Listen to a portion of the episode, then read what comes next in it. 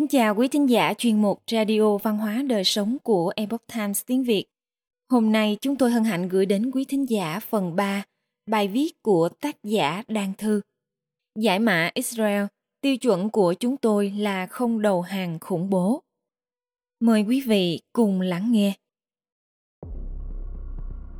Gần như cả đời tôi đã trải qua chủ nghĩa khủng bố.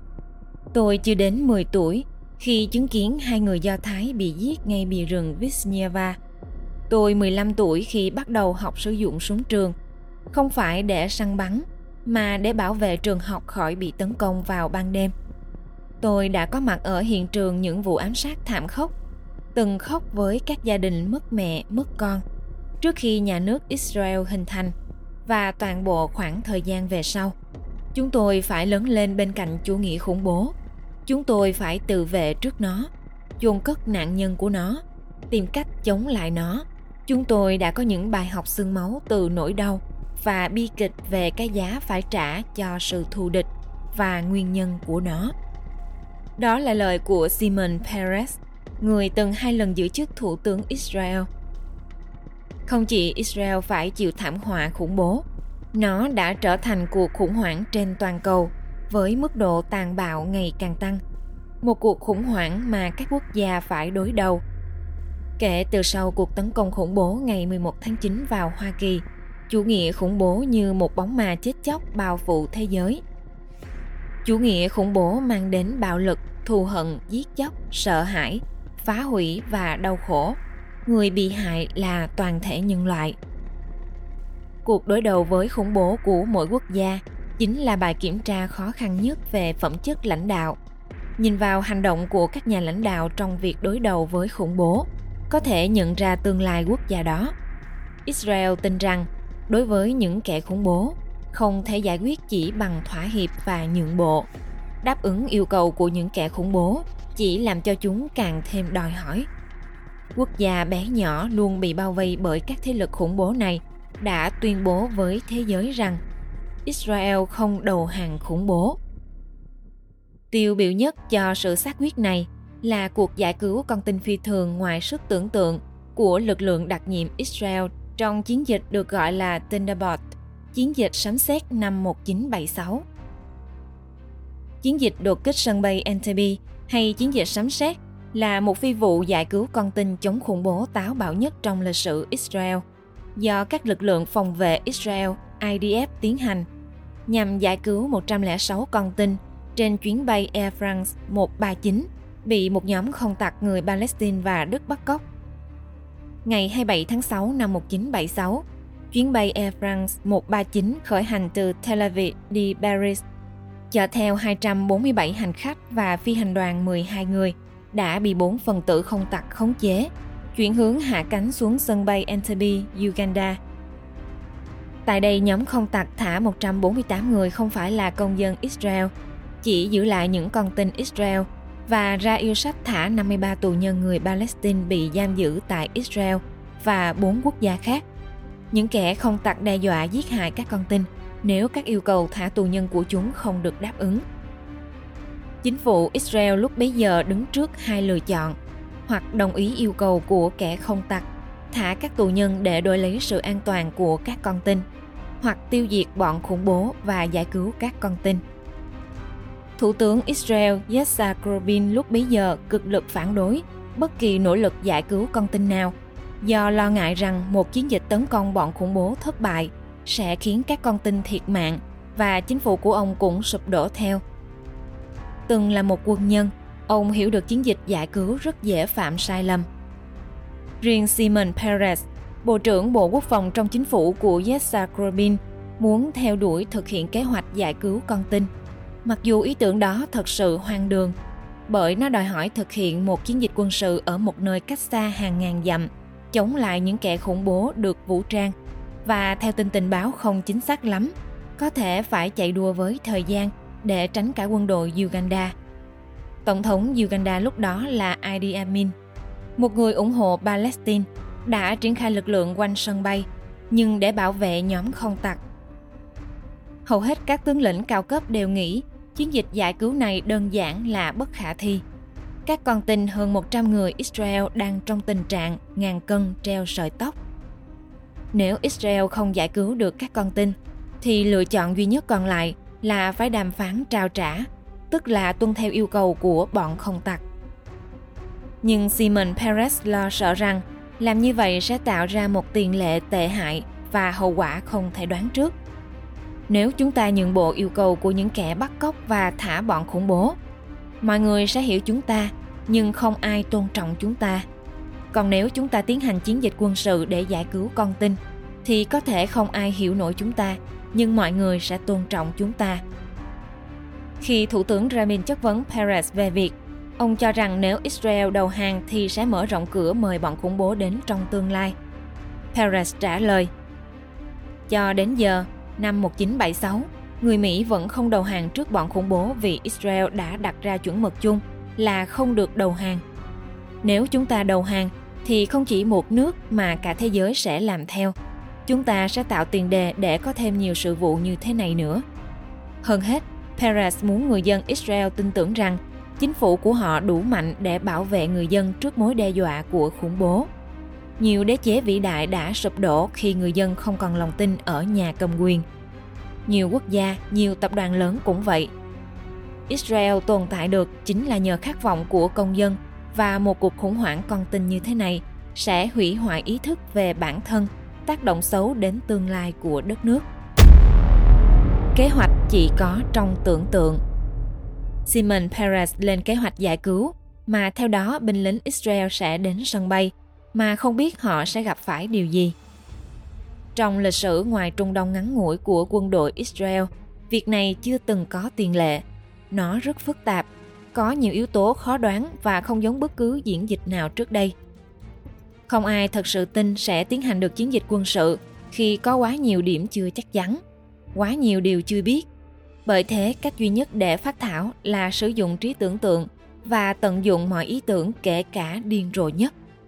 Một vài trong số các con tin không phải người Israel được bọn không tặc tha đã về đến Pháp và cung cấp thêm những thông tin quan trọng về thiết kế nhà ga và con tin đang bị giam trong nhà ga cũ. Nắm được thông tin, Tổng thống Amin đang có chuyến công du nước ngoài. Shimon Peres đã cùng các tướng lĩnh vạch ra một kế hoạch táo bạo. Đó là chở một đội đặc nhiệm đến sân bay Entebbe, lái một chiếc limousine Mercedes giống của Tổng thống Amin, đóng giả tình huống ông Amin công du trở về, băng qua vòng canh gác của binh lính Uganda, tiêu diệt những tên khủng bố và nhanh chóng đưa con tin lên các máy bay đang đợi sẵn. Sau vài ngày nghiên cứu bản đồ, vận dụng trí tưởng tượng và các thông tin tình báo có được, đội hình của Peres đã có phương án triển khai rất rõ ràng. Từ sân bay, quân đội Israel sẽ bay qua không phận Ethiopia dưới tầm quan sát của radar, rồi tiếp cận Uganda bằng tuyến bay của các chuyến bay thương mại. Lực lượng đặc nhiệm do Yoni chỉ huy sẽ tấn công vào nhóm không tặc và giải cứu các con tin ở nhà ga cũ. Các máy bay còn lại sẽ bay lần lượt cách nhau vài phút đưa thêm lính đặc nhiệm đến. Một số có nhiệm vụ chiếm nhà ga mới, đường băng và kho nhiên liệu. Một số khác sẽ tấn công các máy bay chiến đấu do Liên Xô sản xuất đang đậu chung quanh. Một đơn vị sẽ lái các chướng ngại vật trên đường cao tốc, không cho tiếp viện đến sân bay kịp thời. Khi được giải cứu xong, các con tin sẽ được đưa đến một máy bay Hercules và cất cánh đến Kenya để tiếp nhiên liệu. Các máy bay còn lại sẽ bay theo đến Kenya, sau đó cùng trở về Israel. Phương án tác chiến được lên chi tiết đến từng phút và lực lượng đặc nhiệm đã bắt đầu tập luyện thử nghiệm mọi tình huống suốt ngày đêm. Tiến hành. Tối ngày ba tháng bảy năm một nghìn chín trăm bảy mươi sáu, hơn hai trăm lính đặc nhiệm Israel bay đến sân bay Entebbe do đội trưởng đại tá Yoni Netanyahu dẫn đầu. Các lực lượng Israel hạ cánh tại Entebbe lúc mười một giờ đêm. Với các khoang hàng đã mở cửa sẵn, một chiếc Mercedes đen được hộ tống bởi những chiếc Land Rover được triển khai để tạo cảm giác rằng các binh sĩ Israel đang lái chiếc xe từ máy bay vừa hạ cánh ra tới nhà ga.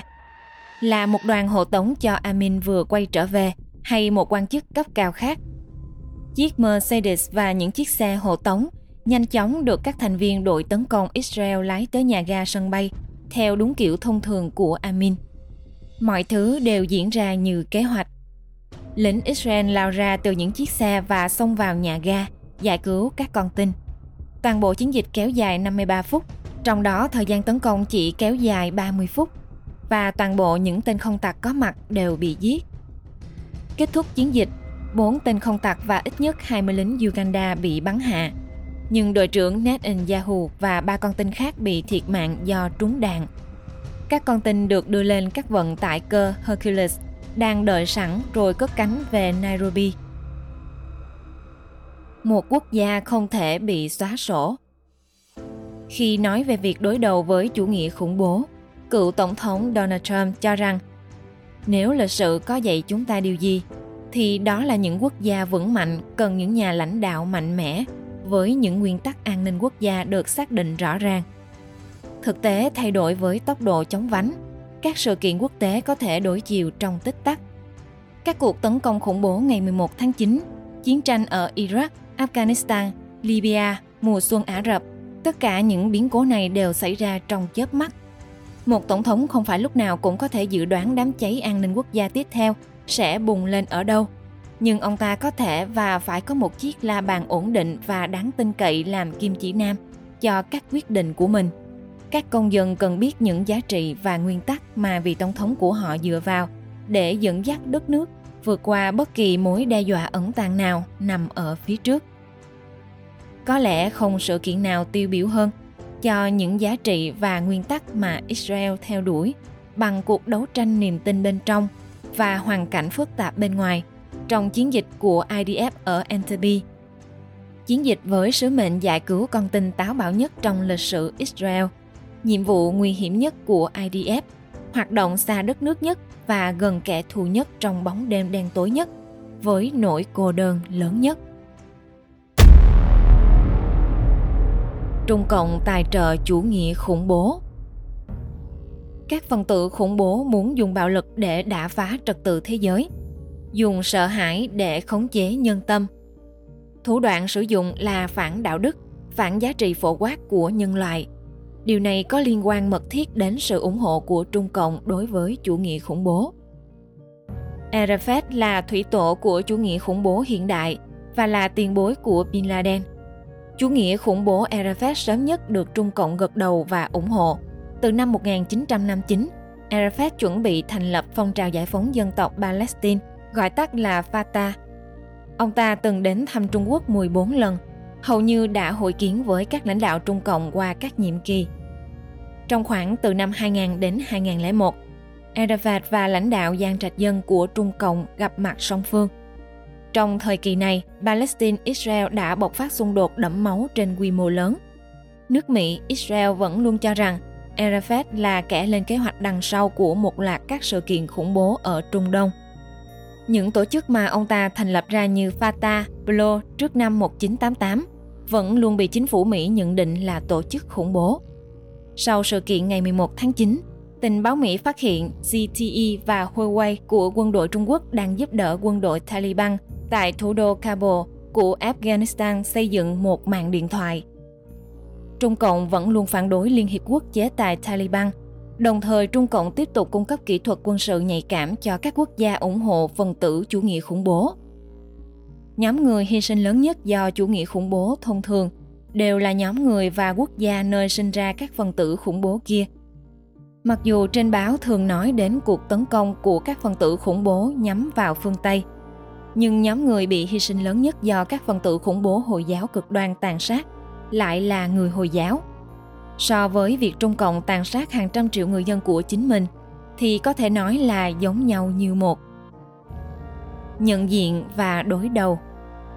Việc đối đầu với chủ nghĩa khủng bố là vấn đề sống còn của các quốc gia hiện đại, nhưng quan trọng hơn hết là nhận diện ra bộ mặt của nó dưới các hình thức bạo lực, giết chóc, gây thù hận và hủy hoại nhân phẩm con người cùng các giá trị phổ quát của nhân loại. Tất cả vinh quang, chiến dịch Entebbe chính là niềm cảm hứng thuần khiết trong thời kỳ khó khăn đen tối của Israel. Chiến thắng này cũng gửi đến cả thế giới thông điệp rằng Israel là một quốc gia can đảm, khôn ngoan, từ chối đầu hàng trước chủ nghĩa khủng bố và luôn cam kết theo đuổi những giá trị phổ quát. Chính phủ Uganda sau này đã tìm cách tổ chức một kỳ họp của Hội đồng Bảo an Liên Hiệp Quốc để tìm kiếm một sự lên án chính thức với cuộc đột kích của Israel như sự xâm phạm vào chủ quyền của Uganda. Trong bài phát biểu của mình trước Hội đồng Bảo an Liên Hiệp Quốc, Đại sứ Israel Haim Herzog nói: "Chúng tôi tới với một thông điệp đơn giản tới Hội đồng. Chúng tôi tự hào về điều mình đã làm, bởi chúng tôi đã thể hiện với thế giới rằng đối với một quốc gia nhỏ bé, Israel, phẩm giá của một con người, cuộc sống của con người và tự do của con người là những giá trị cao nhất. Chúng tôi không chỉ tự hào bởi chúng tôi đã cứu mạng sống của hơn một trăm đàn ông, đàn bà và trẻ em vô tội, mà còn bởi tầm quan trọng của hành động của chúng tôi cho lý tưởng tự do của loài người." Khi một quốc gia coi phẩm giá, quyền được sống và tự do của con người là những giá trị cao nhất, thì quốc gia đó mới có đủ sức mạnh, lòng can đảm, sự sáng tạo, can trường để đối đầu với chủ nghĩa khủng bố và biến những điều không thể thành có thể. Quý thính giả thân mến, chuyên mục Radio Văn hóa Đời Sống của Epoch Times tiếng Việt đến đây là hết. Để đọc các bài viết khác của chúng tôi, quý vị có thể truy cập vào trang web e t viet chấm com. Cảm ơn quý vị đã lắng nghe, quan tâm và đăng ký kênh. Xin chào tạm biệt và hẹn gặp lại quý vị trong chương trình lần sau. Kính chúc mọi điều bình an và tốt lành đến quý vị cùng người thân.